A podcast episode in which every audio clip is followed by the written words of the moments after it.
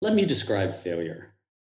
Adept at selling feature functionality, but struggle to translate how technical capabilities result in tangible business outcomes for their customers. Sell to IT and procurement departments, not line of business owners. Aren't comfortable speaking the language of the customer and have limited vertical industry knowledge.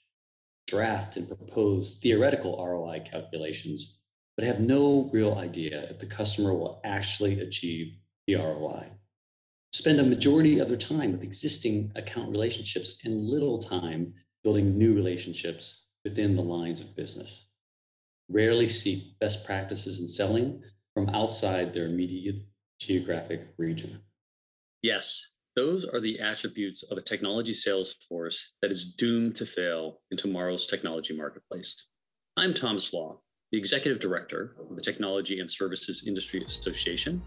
Welcome to the eighth episode of our 10 part series on the have and have nots of the technology industry.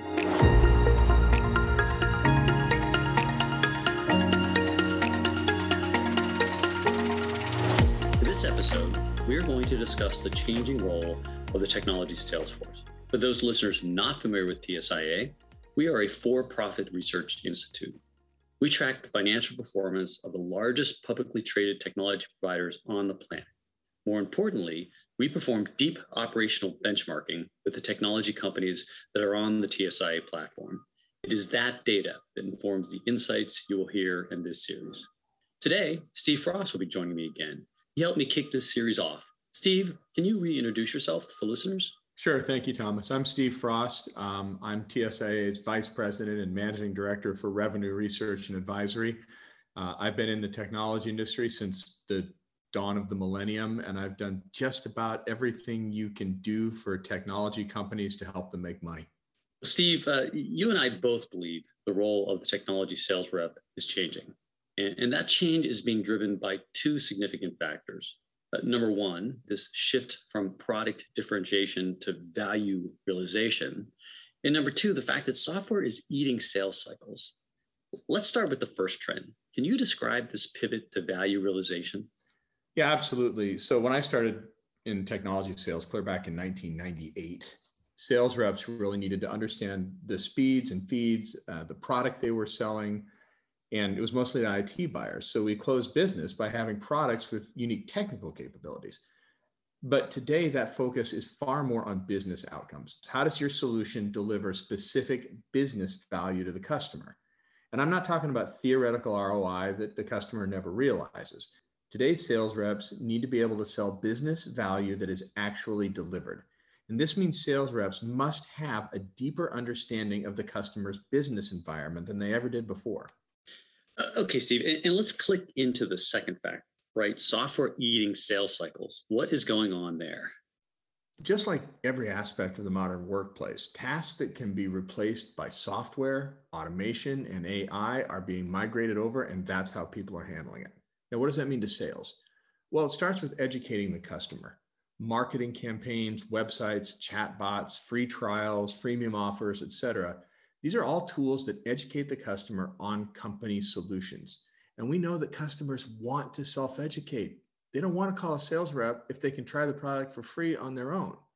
And then once the customers are on a technology platform, then the platform itself can unfold new offers to the customer that can be purchased with just a click. And of course, automatically renewing a customer subscription is becoming a preferred practice. Yeah, so you know, many of the traditional sales activities are becoming you know either irrelevant or just lower value. Uh, but but we don't believe sales is an irrelevant function in tech, no, right? Quite the contrary, right? We believe strongly that sales executives need to be value brokers. They are connecting the capabilities of their company and their partners to the business challenges of customers to deliver business outcomes for those customers. So, so, so paint the picture for us, Steve how should a technology sales executive be spending their time? Well, you know, first of all, they should be spending their time on doing the things that nobody else can do and can't be automated. So you're really playing the role of the value broker. And sales reps are spending their time developing expertise, and we think three really critical areas. You know, one, developing a deep understanding of the business environment of their customers, not just a you know a tangential surface level one, like understanding their business environment. And the way you do that is number two, understanding the customer success metrics or their KPIs.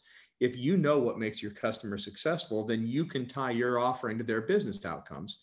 Because number three, understanding the business outcomes of your customer's company and your buyer and buyer persona that you can consistently deliver on and help them. Now, in this model, sales reps are not approaching every customer like a snowflake with unique problems that will require a custom proposal. Instead, they're taking on the role of a value broker. And that's a really important concept because they have the ability to confidently, concisely, and quickly recognize value opportunities within a customer environment that can be solved by their specific solutions. And they'll do this based on knowledge of the value that has been delivered for other customers that are in a similar situation. So within customer accounts, value brokers will build these deep relationships and deep knowledge with line of business owners. And then value brokers with proven track records that have previously recommended solutions that, again, have actually delivered value, they're going to be very difficult to displace because customers are not going to want to abandon that sort of strategic relationship. And here's the thing if sales gets this right, customers are going to be seeing their technology provider in a whole new light. All right, they're now the subject matter expert that they count on for their business insights and their business practices and best practices, not just technical insights. When you can do this, you know, there's the age old question how do I go from just a supplier to being a strategic partner? Well, that's the secret. You align to their business outcomes. Yeah, and I think Steve, you are a strong advocate for the concept that growing existing customers has become a team sport. The model where the sales account exec says, "Hey, I, I own the customer, right? Yeah. I, have got this," is becoming dated and, and suboptimal. So, can you describe how some of the other account roles sales reps should expect, you know, to be interacting with, eh, you know, to, to grow customers effectively? Yeah, I know. I, when somebody tells me, uh, you know, I want one throat to choke, it's kind of like, well, here, let me give you my pager then, because both of those are concepts straight out of the 90s. So let's at least match them up, right? Let's set the stage here. The sales executive needs to focus their efforts on unlocking new value streams with the customer. And that means spending their time actually understanding the business challenges of the customer and navigating more complex sales that involve multiple stakeholders. By the way, those are both internal and external stakeholders, multiple buyers, all of those folks. And that means that other account activities should be migrated to different account resources. And here's some examples of some of those other customer facing roles that can help systematically grow the account. Yeah, first of all, we see overlay specialists or some sort of specialist, and these are expert in the measurable, consistent outcomes that customers are hoping to achieve. And they may have a deep expertise in a particular vertical or market segment and understand how your customer measures success and speaks their language. But they're usually overlay reps, meaning they come in to assist account executives with their sale. And according to TSIA subscription revenue effectiveness benchmark survey, when companies employ business outcome specialists, growth rates jump seven percentage points on average. So that's number one. Number two is digital advisors. These are experts in the area of digital transformation, and the role is designed to help customers with continuous process improvement. Then we have customer success managers. And I get a lot of questions, Thomas, on like how do sales and customer success work together? What are the bounds? what are the what are what are the swim lanes but the important thing to remember is this value realization doesn't stop when a contract is signed that's where it begins and the customer success role is typically responsible for developing customer relationships that promote retention and loyalty and their job is to work closely with customers to make sure they are successfully leveraging and using the products and services your company offers to achieve their business objectives. And we did a paper comparing the responsibilities of the CSM role to the sales account manager role. Our members should grab that from our website. And then finally, we see renewal specialists, sometimes helping CSMs too, but they're responsible for ensuring customers renew their contractual relationships with you. And for more on this role, get the paper Renewal Specialist Is it a sales role or a service role? But again, growing technology as a service customers is a team sport.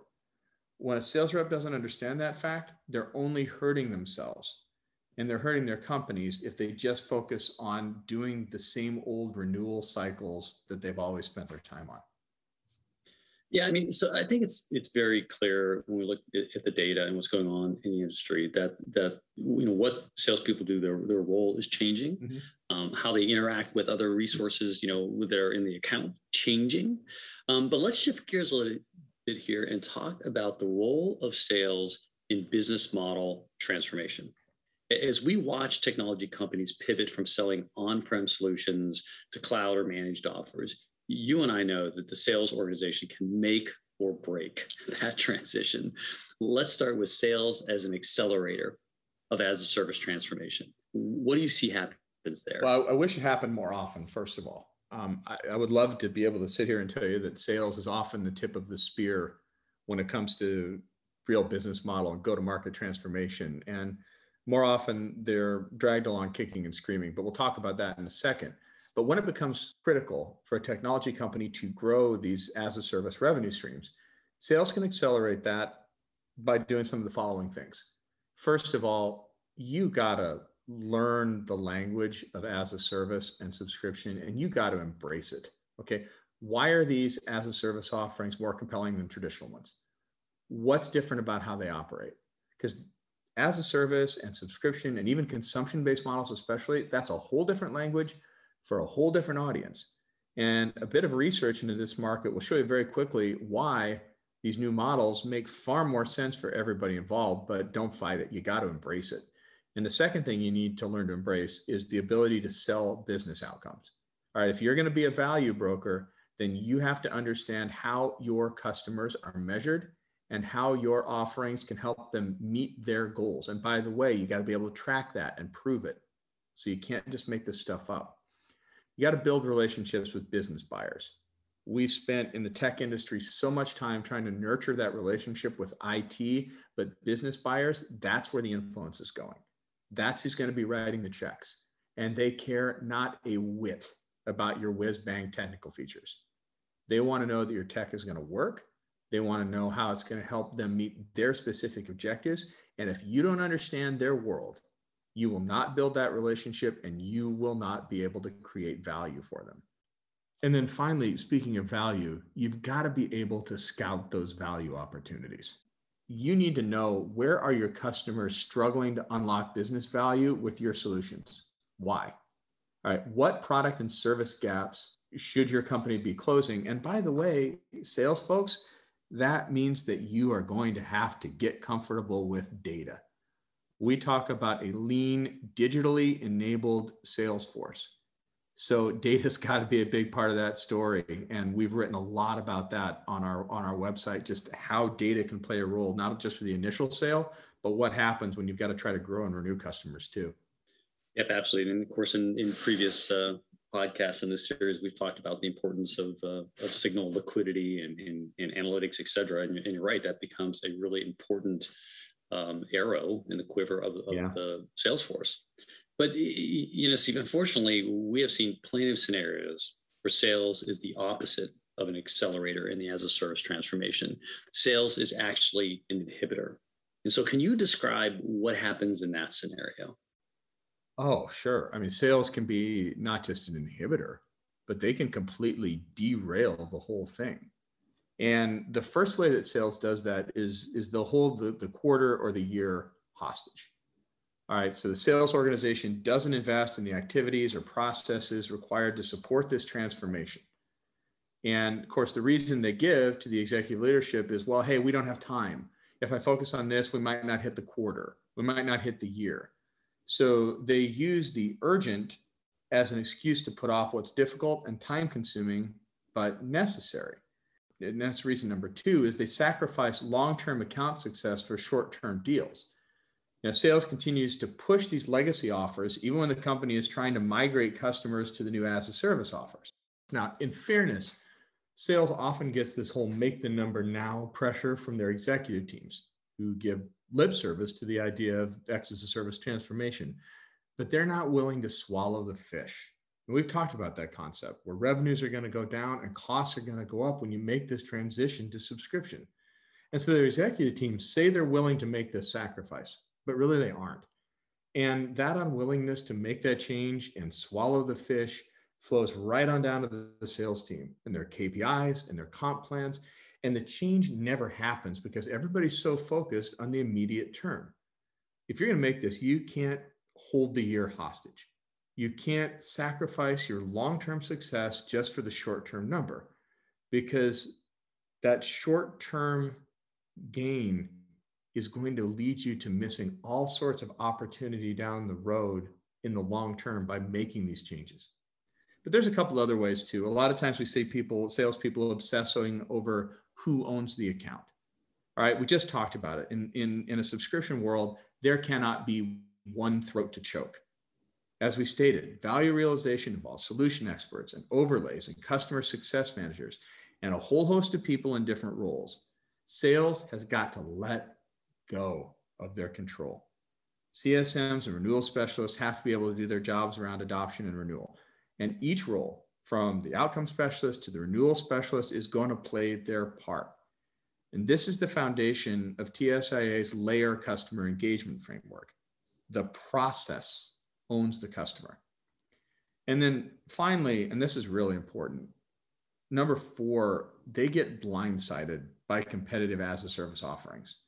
So what'll happen is sales reps camp out with their technology buyers and they don't realize the business buyers within the account are often exploring new, much simpler as a service offers. And suddenly the account is lost to a competitor who's got a compelling as a service offer because you just decided to leave well enough alone and didn't think you needed to push the migration. And over past seven years or so, TSIA has been hearing from members that sell technology to vertical industries like healthcare providers or financial services, or local city governments. And these members have long asserted to us that these buyers are not interested in as a service offers. And yet, every one of these markets now have as a service offers in play.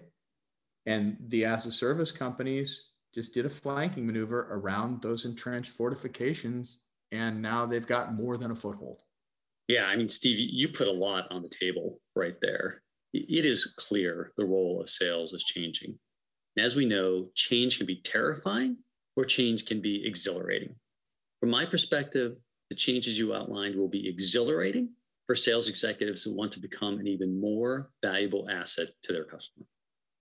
So, you know, at TSI, we spend all of our time analyzing industry data and trends. We know a few things for sure, right? Num- number one, more revenue is shifting to as a service offers, period.